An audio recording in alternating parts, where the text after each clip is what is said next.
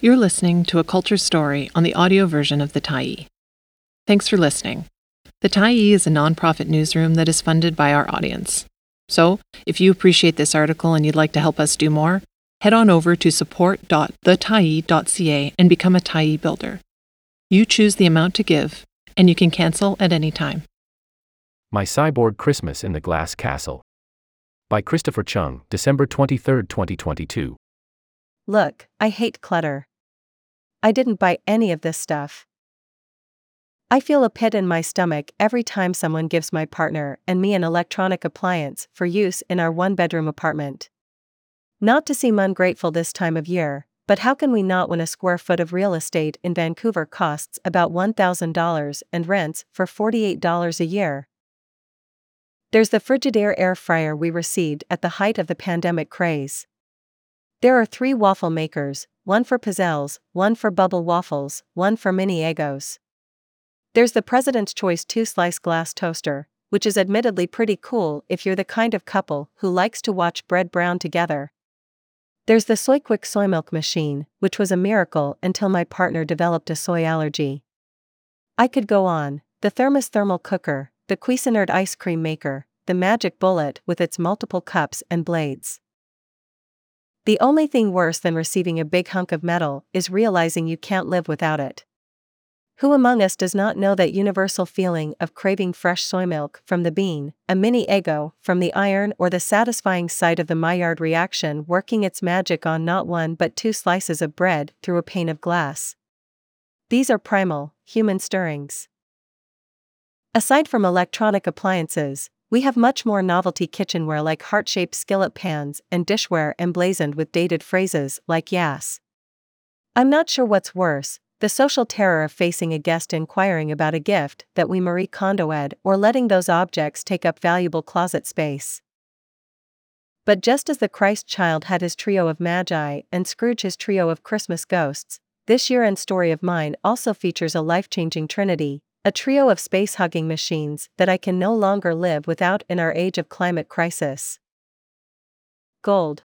Danby 14,000 BTU ultra quiet portable air conditioner with voice control and rapid cooling. This 14,000 BTU portable air conditioner by Danby is perfect for cooling living spaces up to 700 square feet.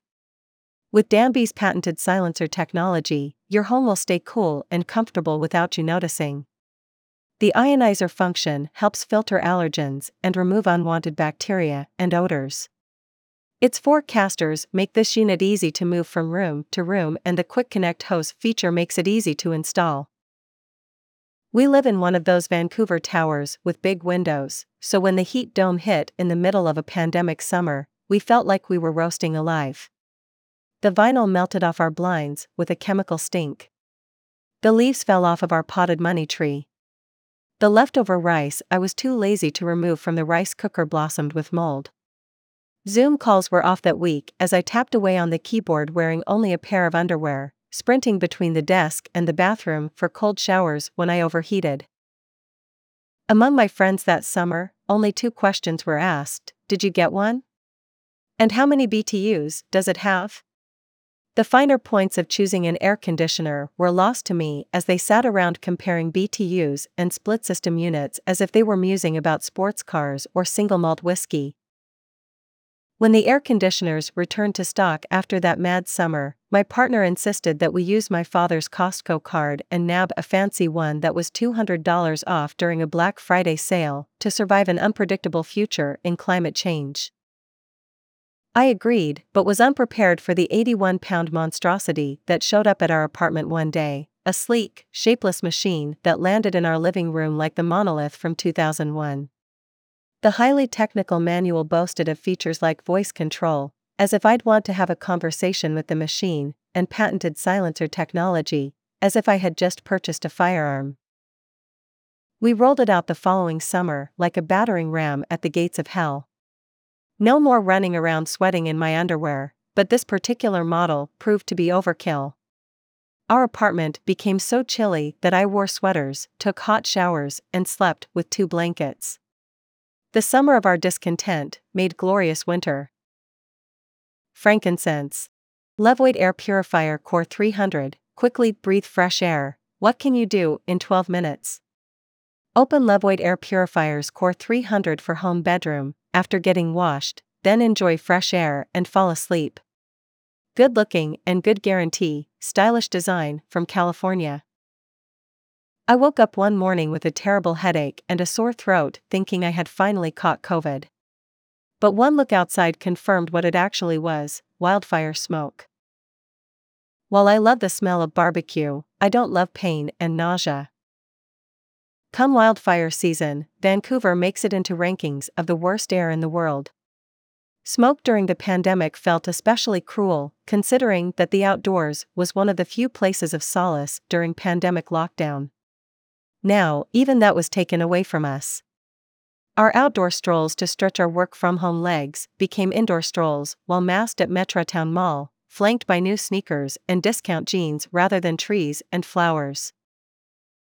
Thankfully, my asthmatic brother had a spare air purifier. Like the air conditioner, it looked futuristic, a white cylinder with blue lights that operated with a gentle whir.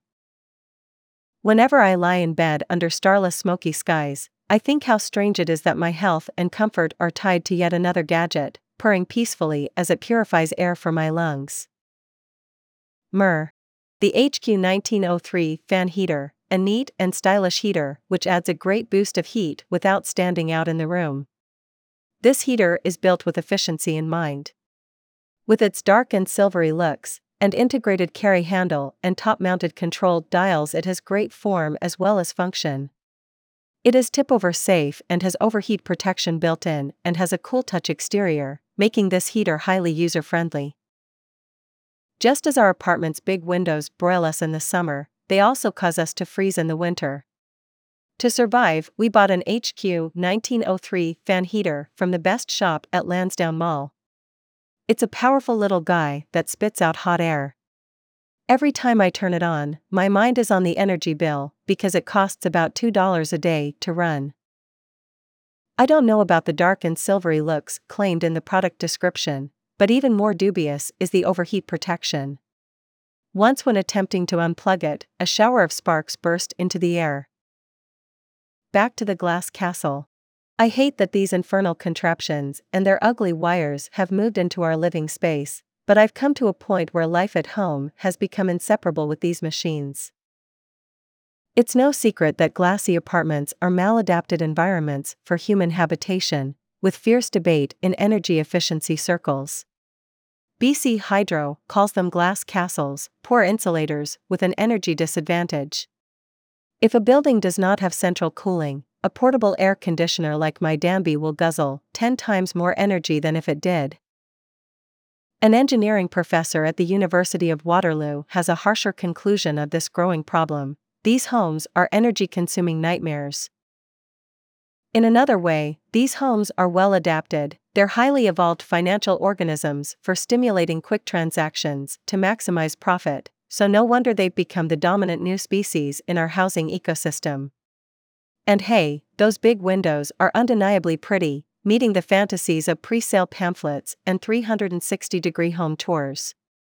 It's just that we all need to adopt a family of machines to band aid the dysfunctions they were designed with. Science fiction tends to portray cyborgs as humans with brain implants or mechanical arms. But there is another definition with a lower requirement. A biosocial definition argues that any human whose life is augmented by technology is essentially a cyborg. My three machines might as well be external organs, considering how I regularly rouse them from slumber with the seasons to serve as my lungs and hypothalamus. With every disaster we've created for ourselves, we've turned not to a solution but exciting new purchases. Ray Bradbury is proving prophetic. One of his short stories describes a post apocalyptic future in which nuclear war has wiped us out, but the gadgets in one suburban house carry on to cook breakfast and clean the floors. It's not lost on me that I do have a roof over my head and am in a position where I can even pay to participate in cyborg life to regulate my body. The race to augment our bodies and habitats in a worsening climate is already leaving people behind.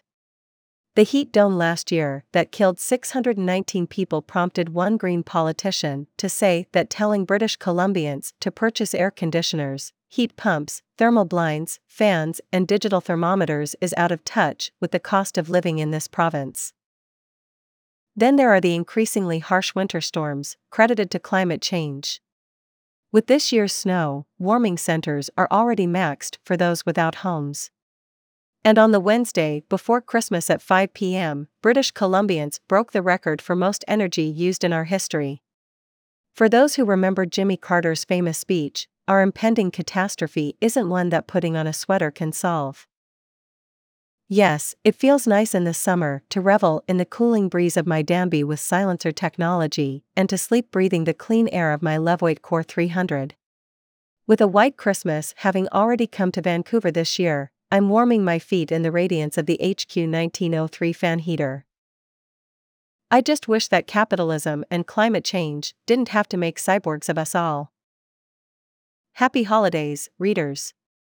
Our comment threads will be closed from Friday, December 23rd until Tuesday, January 3rd to give our moderators a well deserved break. See you in 2023. Thanks for stopping by the Tyee today. Anytime you're in the mood to listen to important stories written well, we'll be here. And if you'd like to keep independent media going strong, head over to thetyee.ca and click on the Support Us button to pitch in. Finally, big, big thank you to all of our Tyee builders who made this story possible.